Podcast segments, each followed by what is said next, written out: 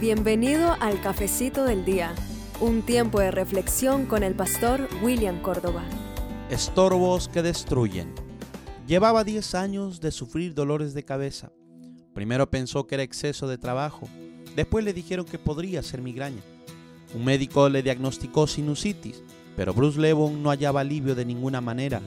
Y por fin le sacaron una radiografía. El resultado fue interesante. Bruce tenía una bala incrustada en la base del cráneo que constantemente le estorbaba y de una manera terrible.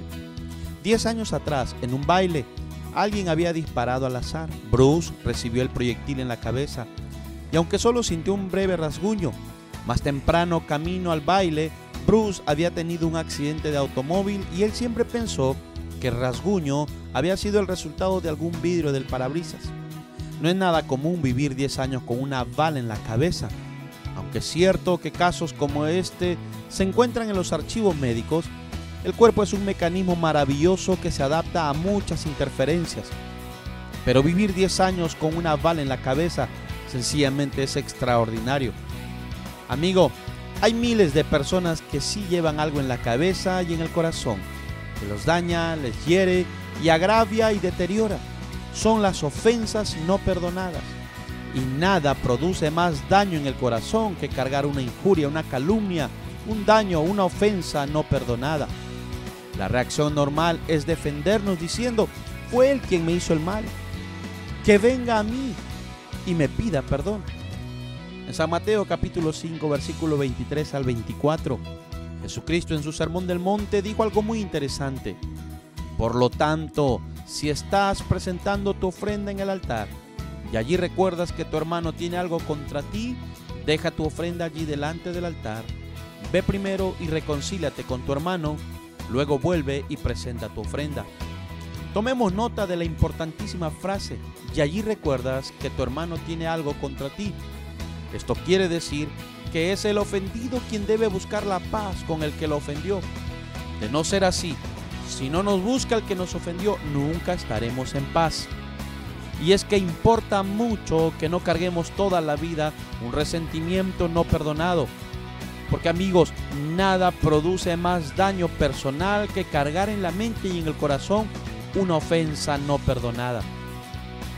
Amigo, permite que Dios reemplace tus rencores. Los rencores vienen de lo que otras personas nos hacen. Yo me siento culpable de lo que les he hecho a los demás, pero yo siento rencor de lo que otros me han hecho. Usted va a ser herido en la vida, eso es un hecho. La vida no es justa para nadie. La gente lo lastimará, algunas veces intencionalmente y otras veces involuntariamente. De cualquier modo duele y mucho. ¿Qué hago con todas las heridas que tengo amontonadas? Con todo el desperdicio emocional que aún guardo con rencor. Cuando esa gente viene a mi mente, simplemente me aprieta el estómago. ¿Qué hago, pastor? Es lo que me han dicho varias veces. Libérese de toda amargura, querido amigo. Libérese perdonándonos unos a otros como Cristo nos perdonó. Nosotros somos los únicos que podemos extraer la bala que tenemos en el corazón. Busquemos al que nos ofendió y reconciliémonos con él. El resentimiento nunca hiere a la otra persona, solo lo hiere a usted. Las otras personas podrían estar totalmente inconscientes de que usted aún piensa en ellos.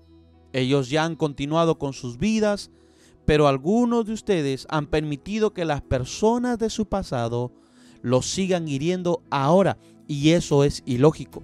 Su pasado ya quedó atrás. Ellos no podrán herirlo más a menos que usted se mantenga repasando en su mente una y otra vez. Amigo, cada vez que usted repase ese resentimiento, ellos lo herirán de nuevo. Ellos incluso pueden ya estar muertos y aún los siguen hiriendo desde la tumba. Eso es tonto. Usted no los hiere con el resentimiento y aferrarse de una herida solo lo lastimará a usted. Si no lo hacemos, llevaremos esa carga hasta la muerte. Cristo nos dará la gracia para hacerlo. Nuestra tranquilidad depende de eso. No perdamos más tiempo. Busquemos la ayuda de Dios. Hebreos 12:15 afirma, mirad bien, no sea que alguno deje de alcanzar la gracia de Dios que brotando alguna raíz de amargura os estorbe y por ella muchos sean contaminados. Dios te bendiga. Si este contenido ha bendecido tu vida, no olvides compartirlo en tus redes sociales. También puedes seguirnos en Facebook, Instagram y en nuestro canal de YouTube. Dios te bendiga. Tu gozo pegajoso ya se me es un gozo contagioso que nunca se acaba.